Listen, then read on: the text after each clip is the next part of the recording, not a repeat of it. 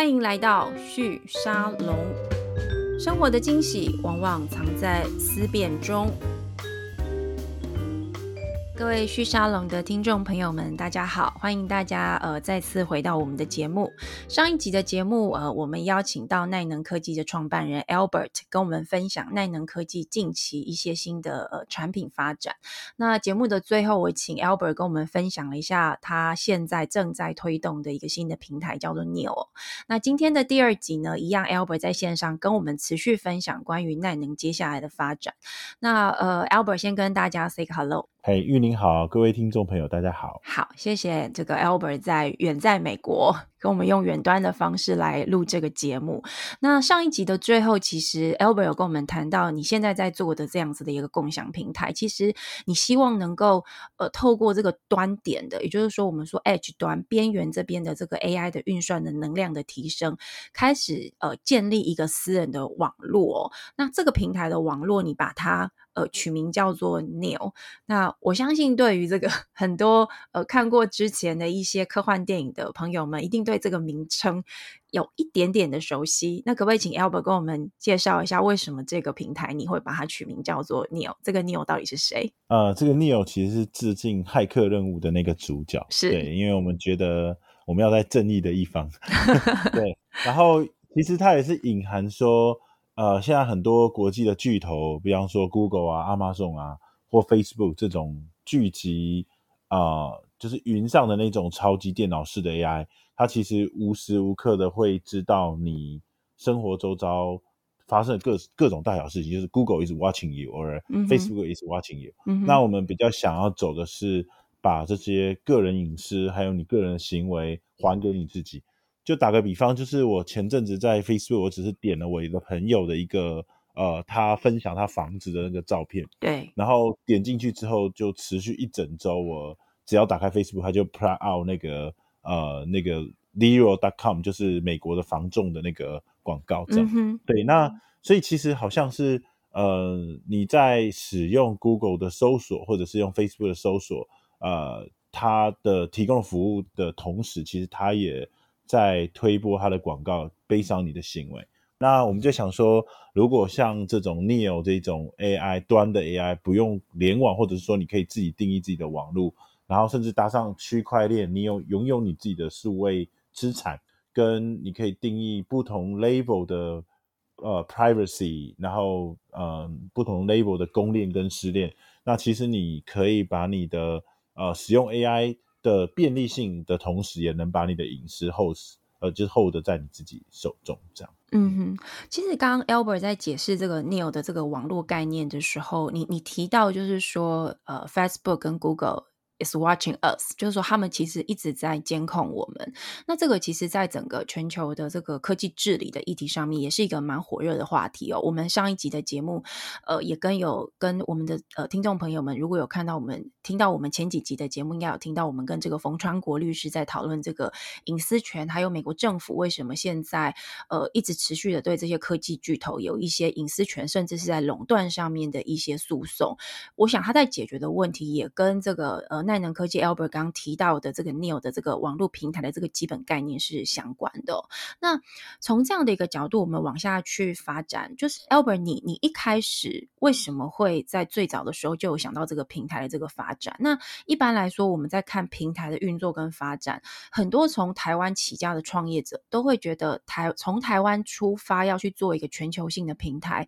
困难度是非常非常高的。那你觉得耐能现在在呃发展 Neo 这样的一个平台发展上面，你目前看到的挑战可能是什么？那你对于就是说呃现在的资源要真的去发展出一个像科技巨头，我们说 Apple 或是 Google 这样 Android 或 iOS 这样的一个平台的这样的一个概念，你觉得有哪些困难需要被这个克服呢？嗯，好，我先回答您第一个问题，就是说呃我们为什么会想要做这个平台？是其实我觉得。就是太阳底下没有新鲜事啊！就是说，其实你要规划一个产品或规划一个公司的路径的时候，其实您都可以去看说以前的那些公司或那些巨头之所以为什么成功这样。嗯，那我觉得我观察几个点是，我认为现在 AI 的走势，就像我很小的时候那时候电脑的走向也会很像，就是说我小时候的电脑其实也是在超级电脑或伺服器，就是一个比房间还要大的那个电脑，嗯，然后才开始有 Apple 跟呃 IBM 这种公司把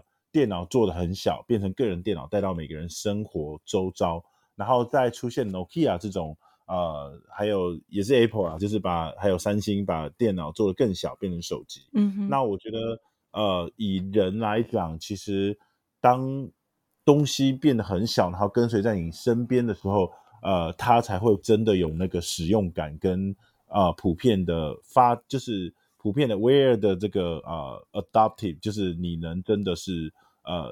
便利到你生活的一个方式。所以我觉得把 AI 从云带到端，这是第一个的想法。那云带到端也是刚刚说的那个，我们一直觉得那个云的那个巨头其实会制造出 AI 的怪物，它 eventually 一直走下去，可能就会很像我们小时候看的这个魔鬼终结者啊，或者是。骇客任务这种控制人的 AI，对，那那我们走到端之后呢？呃，当然，我觉得 Neo 这个概念其实真正的核心价值就是两个，第一个就是共享平台。那我觉得这共享平台跟所谓的这个端的自己的私网络，那这个私各。让每个人可以定义自己的网络，这个私网络，就我刚刚说了，就像网际网络，其实它是连接 PC 跟 PC。对。那到手机时代，其实是连连接了手机跟 PC。对。互联网时代是在连接人跟人。那我觉得我们想要做的是下一个 generation 是连接万物，而且连接万物之后，你是能自己定义自己的子网路，然后这个子网路可以随我现在的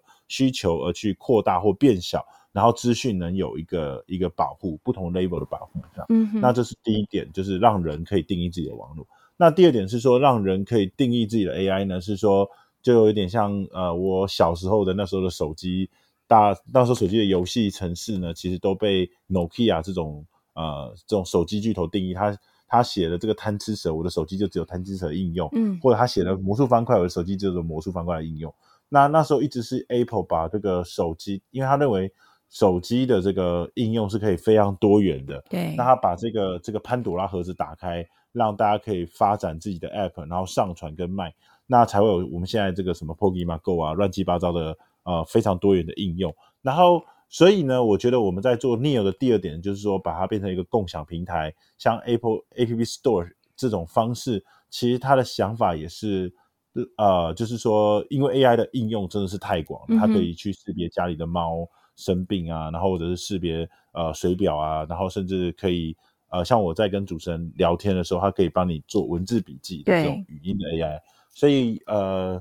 所以我们才会想说，那就把它开放。对，那开放之后呢，呃，它就真的比较能很快的把这个应用 boom up 起来。这样，那呃，另外呢，第二点呢，还有一个特色是我们把它的开放界面做的很简单，它也是跟小电脑的这个最早其实只有像我这种工程师会写这种 C language 或者是 Basic，就是语呃写这种程式代码的人才会操作电脑。对，那也是 Microsoft 把它做的简单到连我不会写程式，然后甚至小孩不会写程式，他也都能用它跟 Play with it，然后它才真的是电脑才变得普及。对，所以我们在 Neo 的这个第二点呢，让每个人可以定义 AI，我们也是把它做的。界面很简单，简单到小孩就可以用。嗯哼，那这也回答到呃主持人刚刚问的第二个问题，是说在很多呃大家认为说这种呃做平台的公司，其实它是台湾的弱项。其实台湾历史上其实没有太多的公司真的把平台做的国际化这样。那那能是基于什么角色？为什么我们敢做这样的厂？对，那我觉得其实就是我们把它的界面做的简单到。呃，其实我们有跟台积的那个慈善基金会有一起在台湾的偏乡，嗯，呃，就是做让偏乡教育，是我们把这个 Neo 的这个平台呢做的像一个小小的当狗，然后那些小孩子可以拿这个当狗去做一些小玩具，对，那界面简单到连国小生他都可以 play with it，所以我觉得我们敢做平台呢，呃，就是因为我们把它做的够简单，然后而且我们是世界第一个。公司做这种尝试的，我觉得第一个是有它先发者优势。嗯哼，那当然啊，奈能也不会就是傻傻到觉得，哎，我是第一个，然后我做的简单，我就有办法普及。是，所以我们有做一件事情，是我们把它做跟教育是绑在一起的。那那之所以能做教育呢，呃，因为因为我们资源很少，很小嘛，那跟这种国际巨头比起来，我们真的是一个小虾米。那我觉得小虾米呢，你要能胜出，就是要用骑兵。那我觉得呃，跟发挥自己的优势。那奈能其实有个优势是，我们在 AI 领域算是一个比较早进来的一个公司，在一五年没有人在做的时候就在做了。那端的 AI，呃，我们的一个 AI 晶片的架构，就是所谓的可重组式 AI 晶片架构，在学界很有名。我们有得到一个 i g p 的达林顿奖。嗯哼呃，刚刚有上一集对上一集有提到这个，对，那是呃 Cast Society 的最高荣耀。是那那变成说，我们一五一六年的那个架构的那一篇论文，在二零二一年是被得到学界的认可，所以呃，变成我们写的书，因为大家知道这个奖，所以。还蛮蛮蛮在教育界蛮受普及的。比方说，我们之前刚写的那本书，在台湾应该就二十几所大学在研究所的课程跟或大三、大四的课程，就有用这一本书去当它的教材。那美国更是有进入了这种一线名校，就是普林斯顿啊，然后 UCLA 啊，Notre Dame 跟 Virginia。那这本书也被国际最大的书商，就是我们这个领域的最大书商是 IEEE Wiley，就是前去。然后卖，所以它的销售非常的好。所以我们在书的，就等于是我们有巩固到国际的这种呃，这种书书商，它的那个渠道非常广。它它飞到出去，连阿拉伯啊，连那个呃，这个新加坡啊、日本啊、法国啊，都突然最近都有一些 学生读了我们的书，然后写 email，呃，就是来问问题。那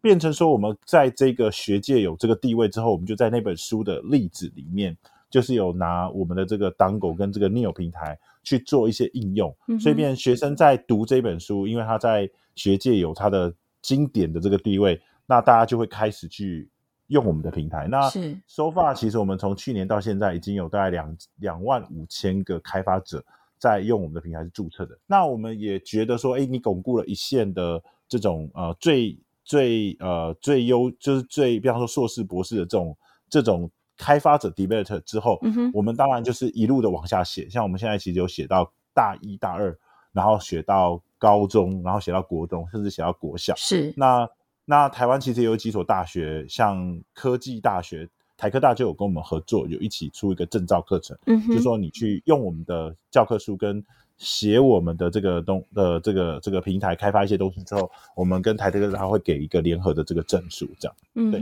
那。呃，我的想法就是说，当学生从小就可以 privacy 跟用它，然后跟觉得不陌生，把它来当成玩具，那呃，就是他习惯用它，自然而然他就有机会变成一个平台。其实它就是 leverage 了我的教材在学界的地位。那而且其实它也很容易让台湾有一些家长，就是他是小学生，他可能想说，哎，我如果想要从小就让我小孩去学 AI。那我们这套教材是普林斯顿在用的，嗯，那那大自然而然就会有那个那个光环效应，这样，对，so，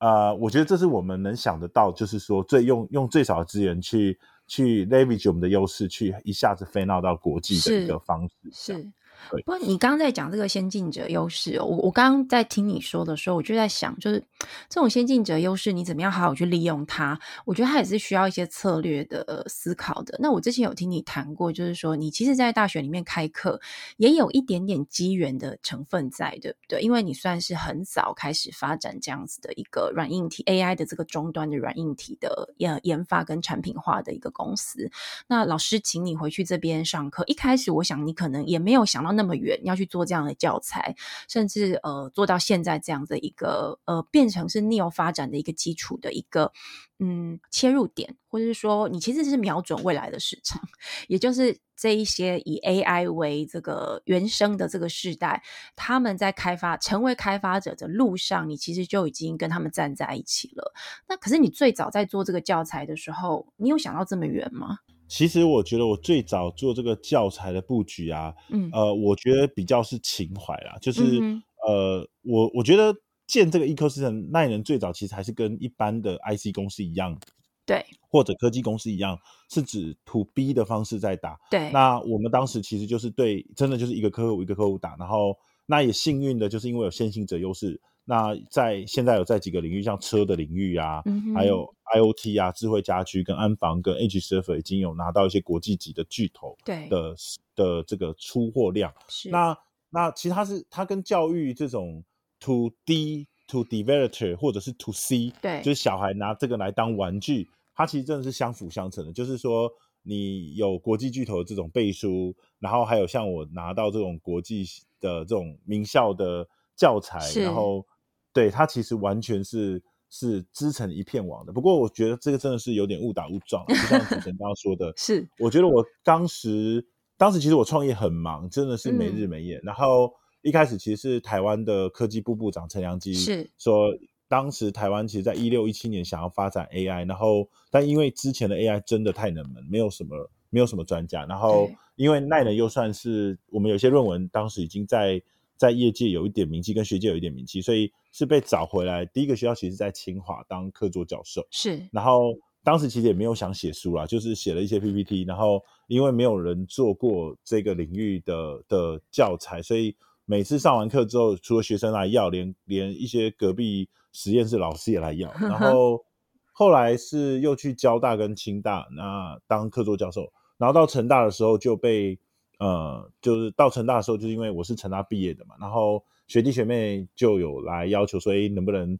比较 造福自己的学弟学妹，然后就在飞机上飞来飞去的时候，就把它写成一本我自己觉得写的没有非常好的书，第一版真的写的很烂，那个比较是比较是真的是破碎的时间写的，然后用意其实只是给。学生在上课的时候有一个讲义，对，就后来我们把它放到，因为学学弟学妹要买嘛，那我们也没有，我们自己公司也没有印，就是也没有印印刷机，所以我就跟一个书商合作，然后他就在天龙书局卖。结果后来我们是去年四月放上去，后来在五月、六月、七月、八月就都是每个月的销售冠军，然后到到到九月还十月的时候，书商甚至还告诉我说他卖的比那个鸡排妹的写真集好。然后我就觉得，哎，台湾蛮有希望。不，这个你你这个你这个比较，我觉得蛮对的，因为就是我们从市场上来看，呃，这可能有点你在性别上面的一个比较上，因为目前这个相关领域的工程师或学生好像还是男性居多，对不对？男孩子是的，是的，是嗯嗯。然后后来因为书卖很多，就就被那个 i 去 p o 的 Y 里就是就是来联系嘛，然后就签给他了，然后就意外的他就。就真的就突然变成这个领域还蛮权威的书，就普林斯顿的几个教授啊，就开立，然后 UCL 的几个教授来来采用了之后，后来就变成台金教程，就台湾二十几所，就一下子就比较那后来变成我们在建，其实也是因为上课的缘分，才开始把这个 Neil 的这个 platform 建的比较比较完整，因为对不对？对，因为因为学生他他学生的想法是天马行空的，对，然后你会发现原来学生。有想要把这个 AI 拿去做这些你想都没想过的应用，那就会让我想说，哎，真的，也许，也许可以像当年的 Apple 做的事情是一样，可以把它就是开放出来，然后把它做的很简单。嗯哼，你你觉得接下来这个 Neo 这个平台的发展，在呃挑战上面有有什么样的门槛是需要过的？嗯，我觉得其实就是要大，因为我觉得一般民众其实对。AI 都会觉得哇，这个好难，嗯，这个东西可能是我不是这个专业的，也许我是不能用的，嗯哼。可是我觉得这个概念跟我小时候大家刚开始，呃，手机在开发城市那时候有一些语言很有名，叫 Blue，对，那对，然后大家都觉得我一定要写程式，我才能用，我才能开发这个手机的。App 对，那 Apple Apple 其实把它做的很简单。我想主持人一定也不会写 App，但是你会 download App 跟使用 App，对对。那我觉得其实就是这个心理障碍，呃，要让大家知道，就是我想要讲的是说，我们这个平台简单到连国小生就是都可以拿去做一些小玩具。是，那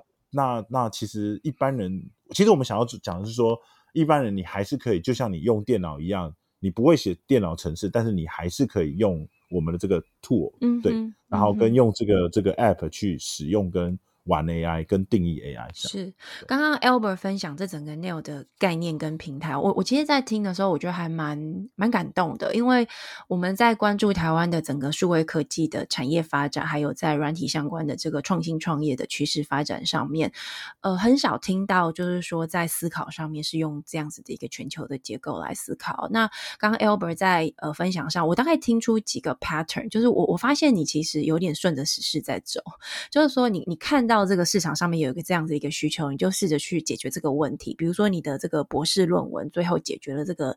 呃这个消耗耗能的问题嘛？那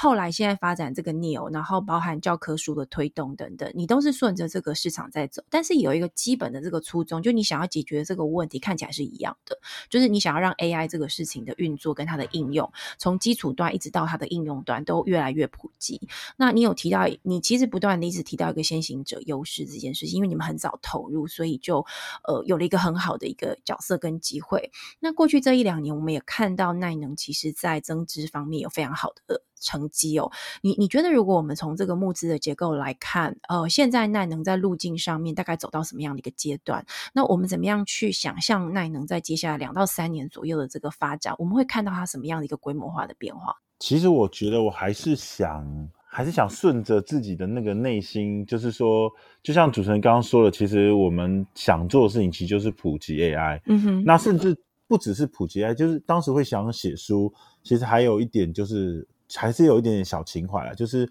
因为我毕竟当年是在台湾土生土长长大，然后在台湾念完大学才到美国去念书，然后其实，在海外飘零，就是就是你怎么努力，你在海外都像是一个次等的。就是是一个外人的感觉，对不对？没有那么归属感。大学那个念的那个陈之凡的《诗根的兰花 》，对，那那那就会觉得好像，就我出国的时候，其实呃，台湾当时是欣欣向荣的。那那可是后来在在我念书的期间，其实台湾就错过了互联网时代嘛，手机时代，没错。还有对，那你就会想说，AI 时代，我我毕竟是我们毕竟算是算是海外的。台湾出去的，然后在海外有学到一些比较新的技术，嗯哼，那所以就想说，呃，想让自己的家乡是在这个时代不会去再失去这个时代的优势，那那所以才会写这么多书，想说，哎，可以，因为我觉得书是一个很好的物质，是可以真的是去影响很多人，因为大家读了你的书，用你的你你你写的文字或者你写的技术，他就会他就会学会这个东西。对，那那那也能在台湾一样顺着这个想法，其实是在想说。台湾也一样，就是有好多年，就是没有走到一个国际前沿定位的公司。所以没有走到国际前沿定位公司，是说你看到，呃，台积电是一个，台积电它是世界第一个，就是这种呃这种 foundry 的这种，就是呃晶圆代工的公司。但其他的其实都是有点像是 me too，就是说，对，国外有 PC，我们就有个 PC，然后我们就在做 cost down。对，那。可是我觉得台湾人其实，就像我当年在美国念书或者在美国工作的时候，我们有去一些那种呃非常前沿的呃，不管是贝尔实验室啊，或者是呃这个 JPL，那你会发现其实很多台湾海外的人其实是很优秀的，嗯，他们在这些这些国际最顶尖的实验室还是有扮演非常重要的角色。对，那三炮我们也不知道自己能走多远啊，但就是想说，我们想要做一个，就是让大家能知道说，我们也能做到全球。最前沿的，对，就像我说的，我耐能其实我很自豪，是一七年的时候，全球也就只有我们这一家公司，或者对岸的那一家公司，对，这这两家公司真的把它做出来，对不对？把它把它真的产制出来了，嗯。那我们的我们的我们发明的这个架构，至少在国际最重要的 I Triple E 的这个协会里面，我们是得到达林顿奖。达林顿奖是一个非常荣耀的一个奖，就是对，就像我跟你说。的这个 Cadence 跟 s i n o s 的口方的以前拿过这个奖，对，那那我只是想让大家知道说，其实我们也真的是能见，就像主持人一直说，哎，我们为什么台湾就是你是台湾出生的，那为什么你敢做平台？是，我是想要讲的是说，其实我们能做啊，只是我们没有人敢去尝试，对，就想让大家知道说，我们能做到国际最顶尖。In summary，其实奈能就是想要变成一个。在国际上这个领域的领头羊，我们想要变成一个 global king，那甚至要让要让让让大家证明说，我们其实能走到国际的，我们能定义平台，我们能定义一个没有人定义的定义过的东西，包括我们当时的 AI 晶片，当时也没有人定义过，现在这个 Neo 平台也没有人定义过，其实台湾是可以不用只走。或只做 Me Too 的这样，就是不用只做那个是纯代工的角色，或是别人设计好东西给我们，由别人来定义我们来制造的这样一个角色。呃，我我我这次其实是我第二次访这个 Albert，可是其实这一次有比较多的时间，我能够比较了解 Albert 这个出。初衷跟想法。那我就想到最早，呃，我们第一次碰面在聊天的时候，当时也是呃前科技部长陈良基陈部长他的牵线，然后我们有机会呃让你这边来介绍奈能在做的事情。我记得上一次我们访问的时候，其实晶片才刚刚好像刚做出来，然后你们正在发展这个 B 端的市场，对不对？那我觉得我比较惊讶是过去这两年其实成长非常非常的快速。那后节目的后最后，我想要请你跟我们分享讲一下，呃，作为一个创业者。一个事业的经营者，你你同时处理研发技术端的这个问题，同时去处理这个公司的成长跟发展。那过去这两年，其实你的确成长的非常非常快速哦。你可不可以跟我们分享一下，作为一个创业者跟经营者，你怎么去看这样子一个创新创业的动能？公司的经营要用怎么样的呃角度来看待它？它会比较容易在一开始你去思考全球市场这件事情，看起来比较不那么的是一个梦想或是空想，而是可。可以执行的一个计划。我我一直相信哦，就是创业公司其实呃，它不是科技公司，也不是行销公司，也不是也不是呃，就是也不是什么平台公司。应该说，科技公司或者是科技公司的 CEO，你要告诉你自己，就是说，其实你只是一个不断学习跟不断在成长的公司。对我，我以前以前真的就是在大公司的工程师啊，我也没有，我也不会看财报，我也不会跑客户。对，但是我觉得我能做就是一直一直学习，一直学习跟一直成长，然后不要给自己有一个框架跟限制自己，然后不要不要告诉自己说，这这个我做不到。对我，我觉得我觉得我这几年来每一年回头看去年的自己，我觉得去年觉得好像很难的事情，你逼着自己走走，最后还是走到了。你去年觉得最难的是什么？呃，去年我觉得。我我其实我没有想过一个，我跟大家一样，我是在台湾土生土长的嘛。那我从来没有想过，就是我从小也读了好多教科书，对不对？是，对我我我看的教科书都是美国人或者是那国际大师写的。可是我没有想过，就是我只是一个在飞机上飞来飞去，就是只是去写的那个书，只有这样迭代一下，竟然是可以在美国最好的学校的学生在拿来当。当的一个教科书，这样就变成我们可以去定义一个领域，或者定义一个产业，或定义一个学科。嗯对，所以我觉得应该是说，呃，要有勇气啊，然后不要怕失败，然后呃，就是一直让自己学习，不要让自己有框架，嗯，然后努力，永不放弃。这听起来好像是很老生常谈哦，但是我相信对你来说是一个很深刻的体会，对不对？就的确就是用这个方式来一步一步的把它把它往前走出来的。其实要相信自己啦，有时候其实我们也没有想过，就是你要有勇敢的去走出那一步，你才知道自己能走多远。然后如果你没有走出那一步，你也不知道自己能真的走到你自己没有想过的那个那个那个位置跟路径。是的，是的，是。反正我的想法就是，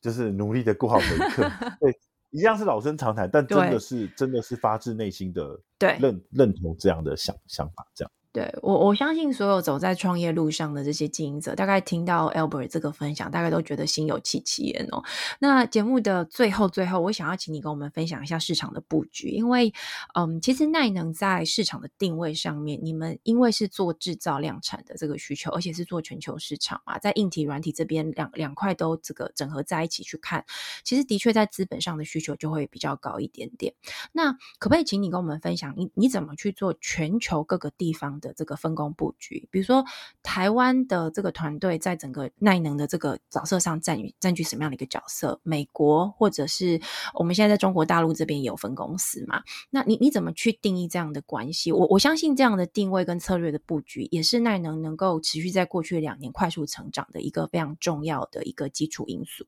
我我觉得人人都有人的优点跟缺点，包含我自己的一堆缺点。嗯哼，然后人也有自己软弱的地方或强的地方。是，然后各个地方的人的特色，就是美国的啊、台湾的、大陆的，都有它的优点跟缺点。嗯这也是为什么我们需要团队。嗯哼，那这也是为什么我需要彼此。那耐能的特色，其实我觉得它本身其实是非常。呃，在这个这个国际这个布局里面，其实会非常 follow AI 的需要，因为 AI 其实要要衡量一个 AI 公司的核心的技术的这个水平，其实有三个关键点，一个关键点就是训练数据，就你的 AI 做的不论太再怎么好，如果你没有足够的这个训练数据，它还是学不会那种那种到那种准度的。对，因为你要喂喂资料给他，他才能够去把他的模组越训练越强嘛。嗯。对，那全世界最容易拿到数据的，其实在对岸。那对，那所以我们在大陆那个地方，其实它就是一个应用跟拿到训练数据的一个一个点，这样。那台湾其实是第二个 AI 很核心的重要的呃这个关键点，就是所谓的算力，就你的晶片要做的够好，你的运算能力才会够强。那台湾在全球半导体的地位是非常高的。对，那三号其实我们台湾的点是这三个点就是最多的，我们在。有三分之二的人在台湾，对，那那可能也是因为我在台湾出生，所以对那边比较熟悉。是，那第三个其实美国就是第三个关键点，就是所谓的这个演算法，就是 AI 的那个那个呃模型跟那个算法。那那全世界最能这种零到一的这种创新人才，其实在美国。是呀，所以所以我们美国大概也是有一个有一个不小的赛，那它它的它的核心的架构就是在做这个最前沿的这个。架构的开发跟算法的开发，这样。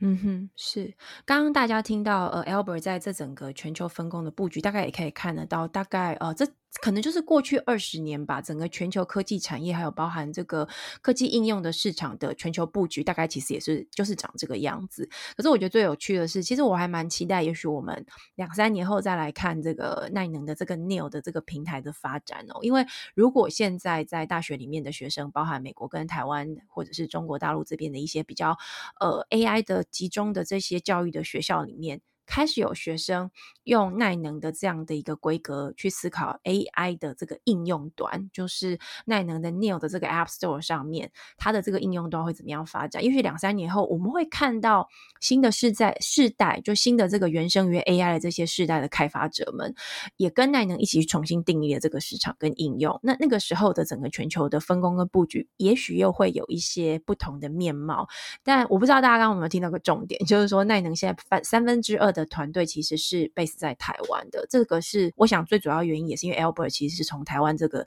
呃市场的地区培养出来的。那在这样的结构之上，也许有我们有机会透过耐能这样子的一个布局，看到台湾接下来在 AI 的这个领域上面，会呃慢慢的找到属于台湾的一个新的位置。我相信这也是 Albert 最希望能够看到跟能够做到的，对不对？是的，是的。